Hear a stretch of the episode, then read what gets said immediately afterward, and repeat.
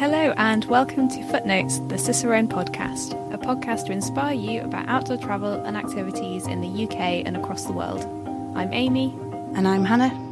And thanks for joining us for the latest episode of the Cicerone podcast, which this week features highlights from our recent December Cicerone Live event.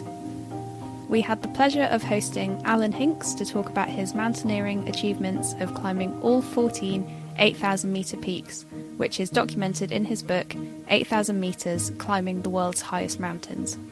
Alan Hinks is an accomplished cameraman and documentary maker, photographer, motivational speaker, environmentalist, and mountain guide. He is the first Briton to climb all 14 of the world's 8,000 metre mountains. He began his mountaineering career whilst at Northallerton Grammar School, North Yorkshire. He progressed to the Alps with a sense of many difficult mountains, including the notorious north face of the Eiger, eventually graduating to the Himalaya. He completed his final 8,000 metre peak in 2005. Alan was awarded the OBE in the 2006 New Year's Honours and is an honorary citizen of his hometown, North Northallerton. He is involved in charitable work for WaterAid, the Cystic Fibrosis Trust, Duke of Edinburgh's Award, and Mountain Rescue. He works closely with the British Mountaineering Council. Alan lives in North Yorkshire and enjoys being in the hills, rock climbing, and fell walking. You will regularly see him in the Lake District and Yorkshire, tramping the fells and moors, or clinging to a rock face. So, we're recording this intro immediately after our event with Alan, which you're about to hear highlights from. Um, Hannah, you were watching while collecting questions and running the kind of technical side of things. What did you think? Wow, that was great. Doesn't he just come across like just such a nice, normal, down to earth guy who is just passionate about being in the mountains? And I think it really came across that, you know, so he climbed all these 14 8,000ers and then actually he can still enjoy going out in the Lake District and going out in Yorkshire and just enjoying the mountains. And one of the things that I asked him at the end was whether mountains are kind of in his soul. And I thought his reply to that was really nice. That gave me chills a little bit when he said that mountains were in his soul, because I think that a lot of our listeners and me and probably you feel that the outdoors is in our soul in some way, and we just feel better from having got our fix in the way that Alan puts it. And, you know, he was saying that he can be at Roseberry Topping, which I know is one of his favourite mountains, and he just feels better just from being outside. He doesn't need to be beating a world record or being on an 8,000 metre peak. He just wants to be outdoors doing doing what he loves. And that was really nice to hear that you don't have to be some sort of hero. You can just go up your local hill and, and feel the benefit of that.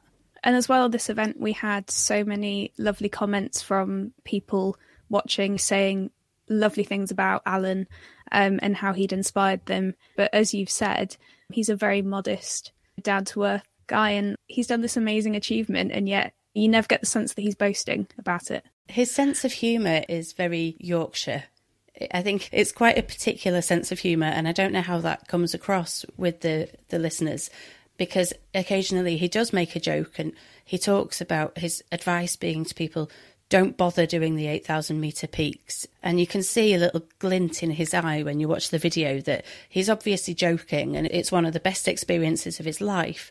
But he will make a joke out of that incredible achievement and make light of the fact that it was so risky and that there was so many people have died making attempts on the same mountains. And yeah, it was just it, quite overwhelming to listen to mm. him talk about that.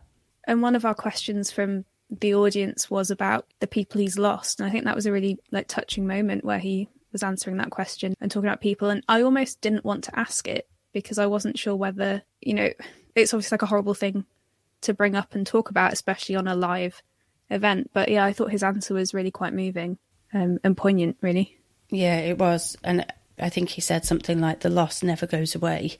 Every time he goes up one of the 8,000 metre peaks, he's aware that he might be adding to the list of people that haven't made it.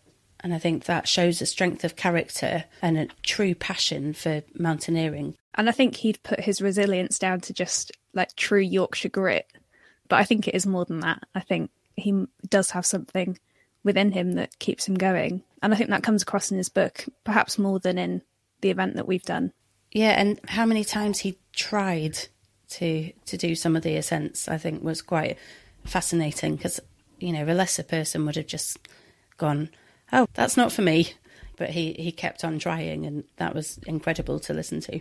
Yeah, well, like going back to K2 three times when it is such a dangerous and notoriously dangerous mountain, there's got to be something within you that drives you to do that and keeps you going with all the risk. But I think he's also very responsible with how he talks about risk and kind of making those judgment calls and at what point do you actually turn back and you know don't give in to summit fever and that sort of thing. Yeah, one of the questions we didn't get round to asking was about the risk that the porters and the Sherpas take. And it would have been really interesting to hear his thoughts on that. It's always a struggle, isn't it? Hannah collects the questions and then I ask them to our guest. And it's always hard, like going through all the questions, trying to ask as many as we can within the time, because there's never enough time to get through them. And we could probably do two hour long events, really, to get through everything. But yeah, it would have been really nice to hear his answer on that it's just really hard when you've got some incredible people and you've got by the time we've done the intro and, and stuff, we've got 45 minutes of talking to people. And well, like you just said, we could be there for three hours if we wanted to. And trying to get them to tell all about their life in such a short amount of time is really tricky. And it was really nice as well to speak to Alan about his photography and kind of how that's changed over the years and how it was only on his final ascent that he actually used a digital camera and that up until that point it was all on film. And if you get Alan's book, you'll be able to see loads of those amazing photos and see all of that alongside his brilliant mountaineering stories. Yeah, ima- imagine doing something like an 8,000 metre peak and then having really rubbish, grainy pictures of it. You'd be gutted. Like I would want really like professional quality shots if I like did something that hard. Yeah. yeah. anyway, yeah, it was wonderful to speak to Alan and he pretty much invited himself back. So it looks like we'll be lucky enough to have him back sometime next year. So that'll be really good. So, Alan, thank you so much for joining us. From all of your mountaineering achievements. You clearly love climbing and mountaineering so much and feel a real drive to do it. But what made you start climbing in the first place? I match that a lot.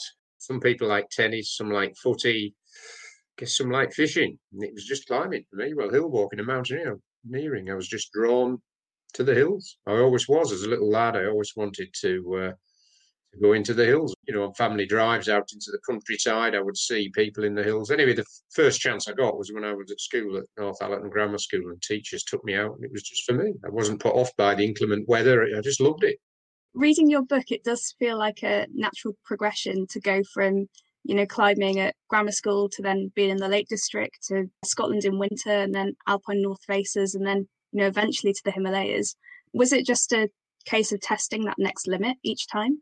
Yeah, I suppose uh, maybe because I'm a bit older, I don't know. I served in a, a, traditional apprenticeship, as they say, you know, starting in Britain, hill walking, but encompassing the whole of mountaineering. And I remember going in the library at the Grammar School and getting a book called Mountaineering by Alan Blackshaw. And it started with how to walk, how, how you walk, how you place your feet.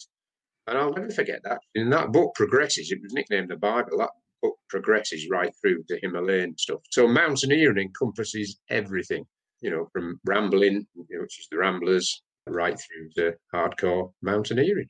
And it's interesting if anyone can get that book. There is an art to walking. If you're going on long walks, you do want to conserve your energy and walk in a in an energy efficient way. Obviously, if you want to burn out, you go on a fell run or even on your walk. You could walk on your tiptoes and burn yourself out, but you should look forward and place your feet. Now, I have to admit, you know, I can look at myself now and solitary that sometimes other people have looked at me and said I seem to know what I'm doing even walking. But even walking, I am aware now as an experienced mountaineer and walker that I can walk far more efficiently than other people. I did think it was interesting in your book that you talk about how you find that you were much quicker on descents than a lot of other people. Yeah, I mean, the 8,000 meters are a major challenge. And you say in your preface that you didn't initially set out to climb them all, but you just you wanted to climb some of the world's most challenging mountains. But when did climbing all 14 become something that you wanted to do? I guess when I'd got eight of them done, I realised I was more than halfway. There was only six left. And at that point, there was still only about five people, maybe six people on the planet that had done all 14. And I'd done the highest, Everest, and I'd done the hardest, K2. Turned out that none of them are easy, and Kanchenjunga is, was my last. The third highest is just as difficult, if not more difficult, than K2. Anyway, I'd got eight done. That's when I decided to do them all. And I thought I might be in the top 10. As it happens, I was the 13th, but one person had already been killed. So I was 12th when I did it. Or, or there was only 12 of us, should I say, when I did it. It's the same number of people that stood on the moon, which is what sort of bandied about. But there's a couple of dozen or more maybe done it now. I've never kept track. Maybe 30 people done all 14 now. Yeah, I mean, you mentioned K2 there, and you first saw that from Broad Peak and then attempted it three times before your successful summit in 1995. What is it, or what was it about K2 that just fascinated you so much and drew you back each time?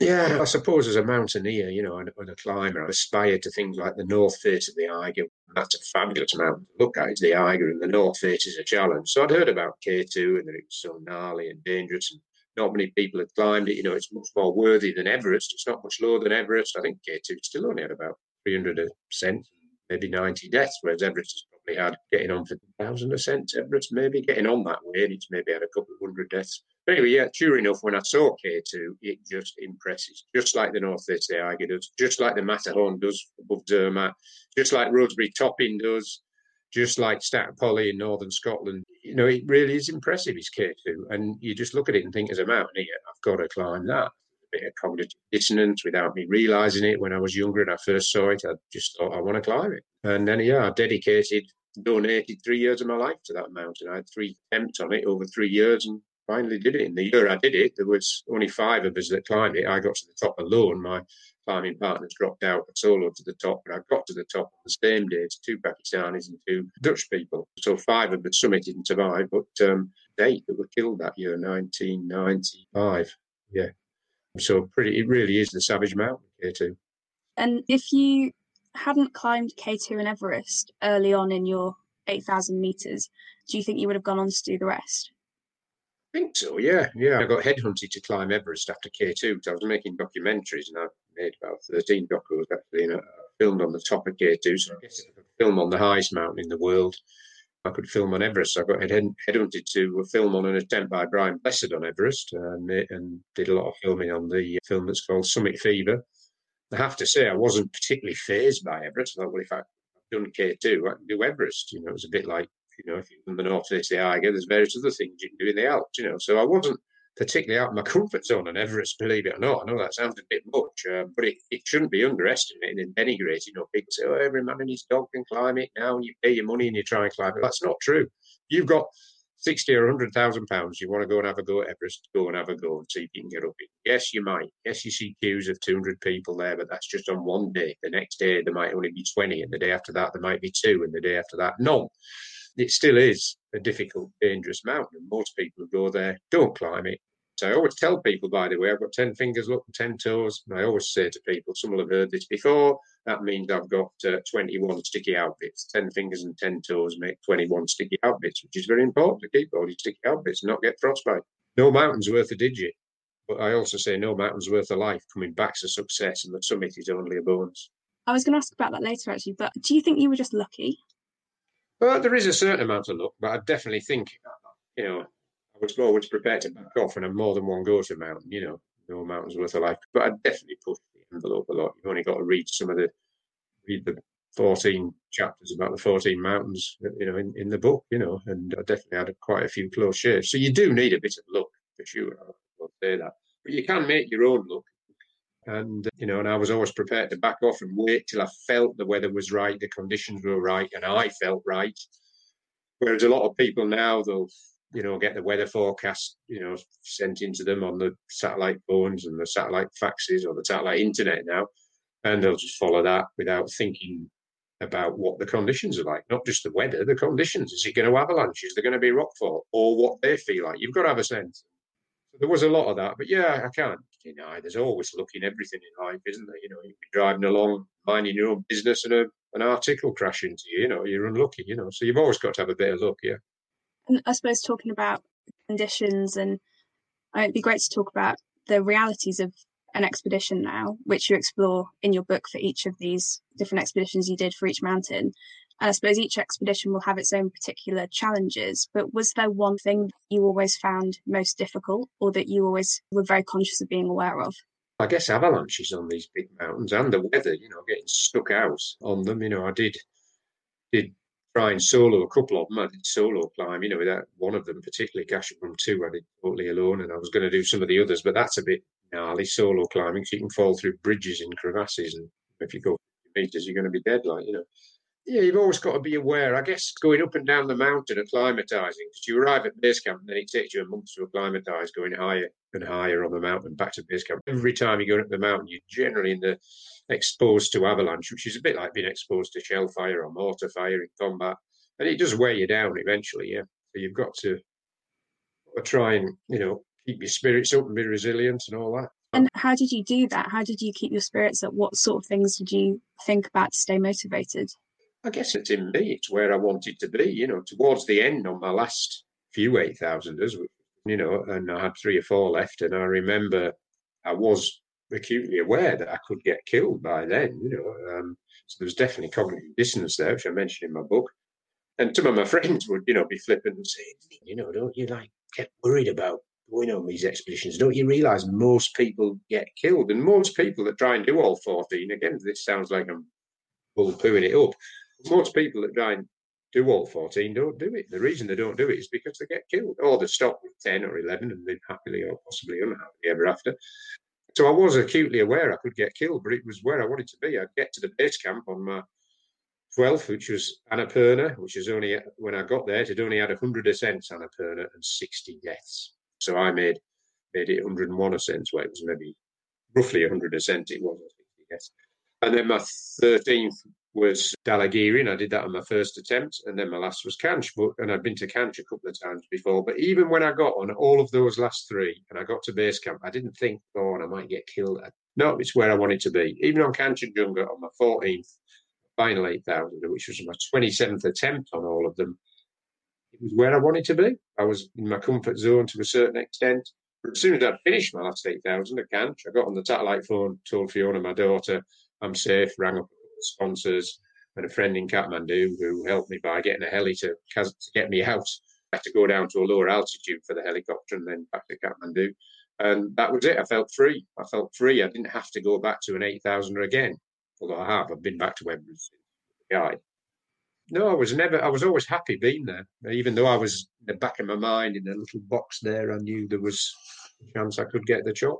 Not A risk. I was aware of that. I should say on on certainly on Dhaulagiri, my 13th, I was acutely aware that I'd accepted what I thought was a 10% chance of getting killed. There was a very avalanche prone slope, Windslab slope near the summit, and I, I, stopped and, and I thought, this is my 13th 8,000. I stopped with my mate Pasang, said to Pasang, I don't think we can go on, mate. This is like a 50% chance. I think this slope's going to avalanche. We're 4,000 metres to our death slab. And I thought, if I go all the way down, I could get killed descending dangerous. And then I'll have to come all the way back up to this point in weeks' time when I think the avalanche potential might have settled down a bit. I could get killed going up to that point through rockfall or anything. So I thought, you know what, maybe you should just push a bit harder. So cutting a long story short, I dug a little pit in the slope, assessed the avalanche potential, and I thought there was a 10% chance it would slide. And I said to Pasang, come on, we're going to have to go on. He just, I said he, he didn't seem to, well, he didn't seem to mind. He took my judgment and we went on to the summit, and then we had to cross. And I did piece of camera for the documentary, filming that. And I remember filming myself and looking back at the slope. And even on the, the documentary, turn out, and I'd say I'm crapping myself. So I'm going across this slope there. I think I'll have a 10% chance of the slide. And then I had to cross that slope again, going back after passing a dead body. And I got to base camp and I was completely wiped out. And it took me a while to realize why I was wiped out because I'd accepted, not happily, but I was prepared to accept a 10% chance of getting killed I'm not 13, 8,000, which is a bit of luck. It was 10%, could have been 50%, could have been 1%. I'd, I'd assessed it as 10% and, and accepted that. Uh, I don't think I'll ever really Yeah, and I, I suppose making those judgment calls comes from, I suppose, years of experience. And there were many occasions where you did turn back and not go for the summit. And, you know, like summit fever is such a, a thing, isn't it? And yeah, how did you talk yourself out of that? I wouldn't say it was something fever I had, but I did push the envelope more. If I was prepared to accept a 10% chance of getting killed on the 13th 8000, I probably wouldn't have done that earlier in my career. So, that, so I, don't, I wouldn't call it something fever, but for some reason I thought, oh, come on. But it is madness if you think of it to accept a, to accept a 10% chance of getting killed.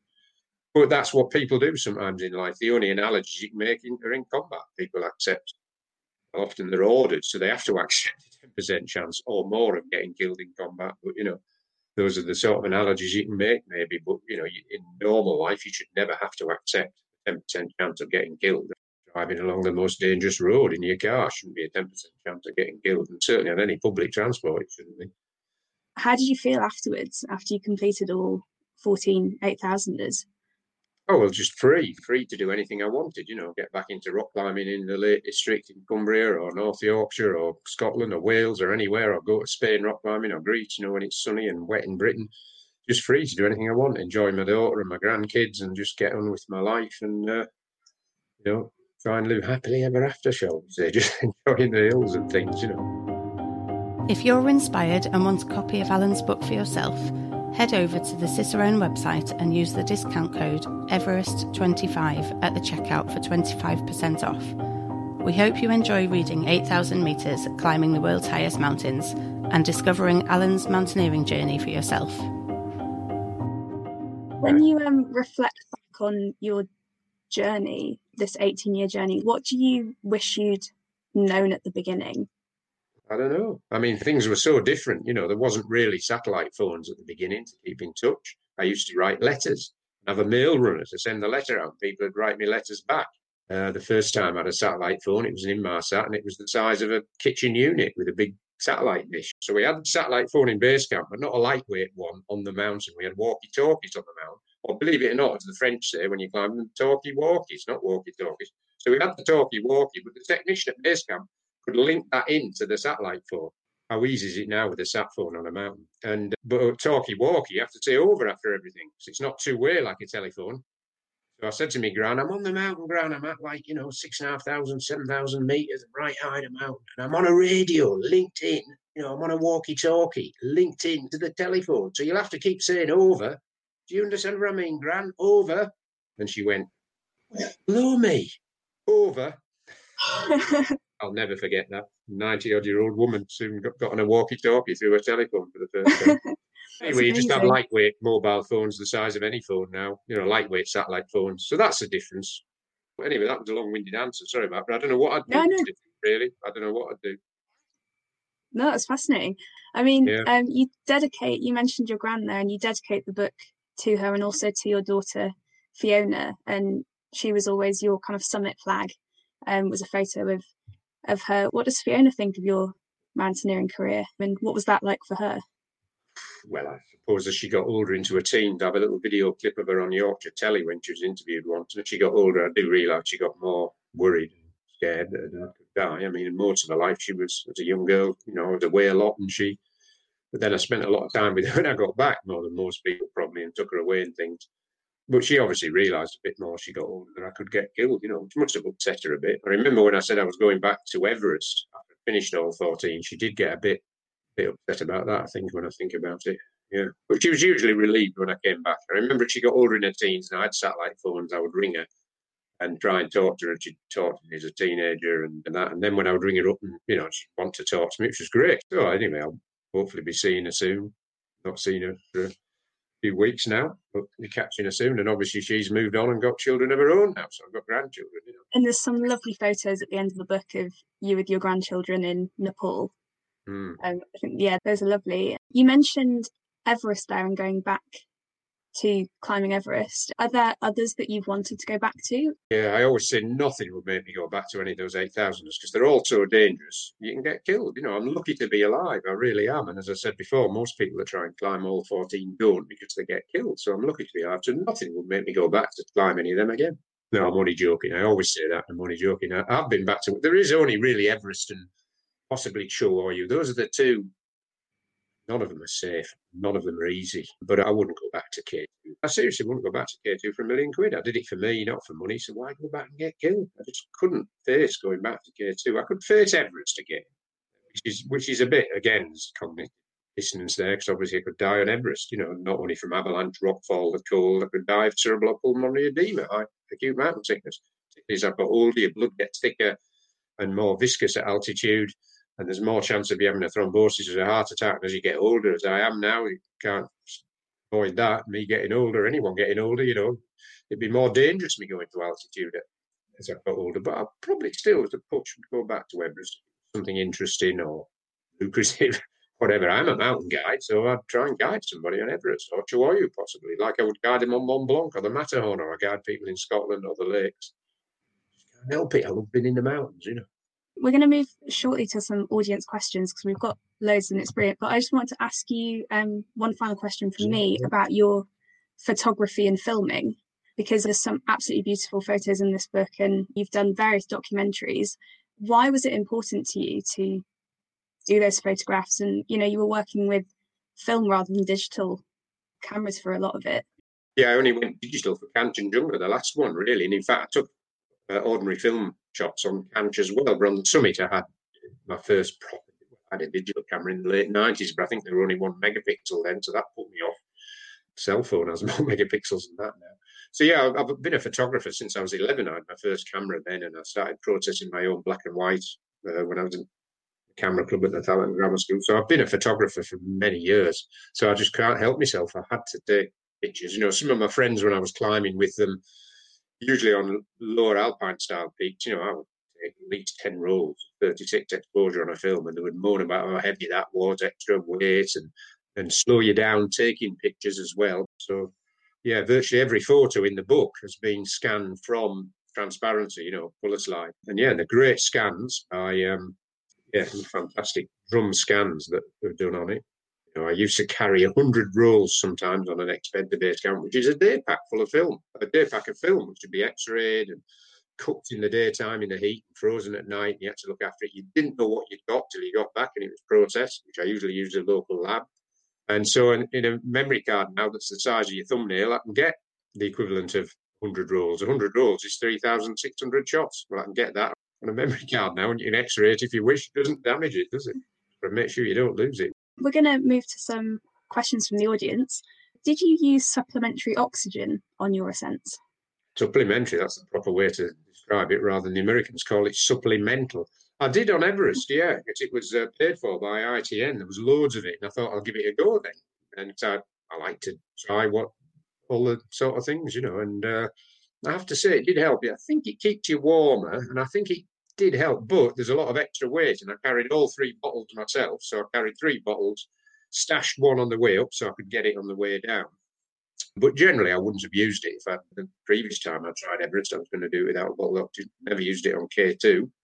So I don't feel I need to go back to Everest and do it without oxygen. You know, obviously, if I haven't out, you can't say I haven't, but I don't think it bothers me particularly. K2 was more important anyway. So I'm quite happy about using it on Everest. I carried it myself anyway. A next question from David. With your daughter Fiona and then also your grandchildren, have you encouraged them to join you on the hills and get out and about? Yes and no. I took Fiona out a few times when she was younger. And then she spent a lot of time with her mum as well. And I remember taking her once when she was about four or five up Pinnacle Ridge, a scramble in the Lake District. She did get a bit weepy on the exposed bit. She was a bit scared, but I put her under my arm like that, climbed with one arm, the other arm was holding her. Never forget that. So I've taken her out a few times, and I've taken my grandchildren out a little bit as well. But uh, I wouldn't encourage them to go and do the eight thousands. Would you have any advice for someone setting out to do all, fourteen? Don't do it. You're gonna die. I don't know. It's a tricky thing. I mean, uh, Nims just did it last year, and he did all 14 in a year or seven months. Amazing. I mean, if you want to do it, do it. But it, will take a lot of time and a lot of effort. You could end up getting frostbite. But uh, it's a great challenge to go for. I mean, things have changed a bit. You can get to them more easily, and there's less anxiety about them. People know about them. Um, there are new routes to do on them. I mean, I did new routes on quite a lot of them. Sometimes the new route might just be a 2,000 foot variation. That would be a mega route in Scotland, even in the Alps, you know. But anyway, the stacks of new routes to be done on the 8,000 if people want it. But it's worth, worth going to try one if you want to test yourself. Not cheap, though, and dangerous. Um, I think what really comes across in your book as well is how much you're inspired by other great mountaineers. And I wanted to ask, who were your heroes when you were growing up? Who were your mountaineering heroes? Yeah, it's a tricky one. I mean, there was Don Whillans and Joe Brown. Joe Brown really was the and a lot of people forget Joe was a great mountaineer. You know, he made the first ascent of Kanchenjunga in 1955 with George Band, and then the next day there was Tony Streather and Norman Hardie. Uh, but Joe then concentrated more on rock climbing, I must admit. But there was a lot of the, um, when I was very young, there was a lot of the German and Italian mountaineers that uh, impressed me as well. People like Walter Bonatti, who should have done the first ascent of um, K2, but uh, a couple of other Italians did, but that's another story. And then there was uh, Cassin as well, Riccardo Cassin, another gnarly Italian. And then there was the Germans as well, like Anderl Heckmair and Kaspar Borg and, and Harrer, who did the first ascent the North Face the Eiger in 38. You know, there was a lot of gnarly, hard climbers around just before the Second World War and just after and a lot of them were Europeans. And then you had your people like Joe Brown who came in as well. You climbed with so many people as well that you really respected and really got to know. We've got a question from Carol. How did you cope with the loss of your friends and colleagues, um, especially Alison Hargreaves on K2? Yeah, yeah. There's sadly sometimes friends died while you're on an expedition. Sometimes they died on a separate expedition. You know, Alison and I went out together on K2 in 95 and climbed together for the first 10 days, couple of weeks. And then she decided to climb with an American and I climbed with an American. And, you know, my climbing partner dropped back and I got to the top alone, as I say, solo. Sadly, Alison got killed, you know, a couple of weeks later. Uh, that was pretty upsetting. I was back in Britain by then. Thought I should maybe stay there, but I climbed the mountain. So I did the last sort of interview film with her. And then I said, this is good luck and take care. And I came back to Britain and it did hit me hard. I got invited on, and we climbed. Well, I climbed it in July. She was killed in early August. I got invited by some French climbers to go to Kanchenjunga later that year, and a couple of other experts, and I just couldn't go on another climb that year. And I, I couldn't go away to the Himalaya again, even though I had some invites, free expedition. And ironically, my two French friends that invited me to go to Kanch in the autumn of '95, they both got killed. I sometimes wonder if I'd gone, would I have been killed, or would I have prevented them getting killed? You never know. So Alison got killed two French friends killed, and a couple of other British friends got killed. One got killed rock climbing. So I lost four or five climbing friends in 95. It was a pretty tragic year, yeah. I remember sometimes I'll just have to walk off and have a cry and think, this isn't worth it. This is tragic. Yeah, what can you do? Life can be pretty upsetting at times with all sorts of things that you lose. I mean, thank you for sharing that with us, Alan. Um, and I think your book is a, a really nice testament to a lot of people as well. And yeah, all those memories of the people that you you climbed with, you know, who are sadly no longer with us. Um, we've got another question from Sean. Having visited Nepal to walk the Annapurna circuit, mm. and then 12 years ago to climb Island Peak, how important do you think tourist holidays are for helping the local economy?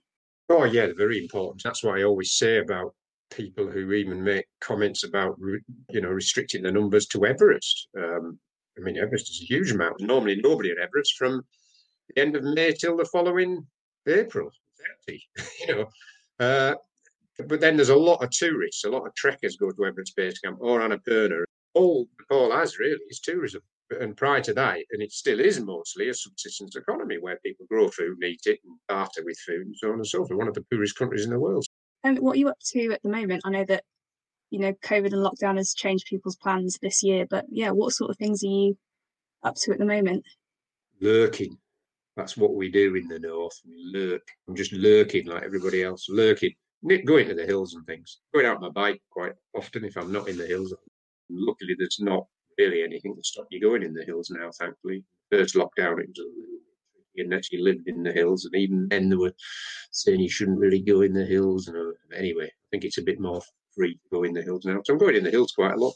Trying to keep saying, but yeah, things have changed a bit, shall we say? And uh, I think a lot of people have had change.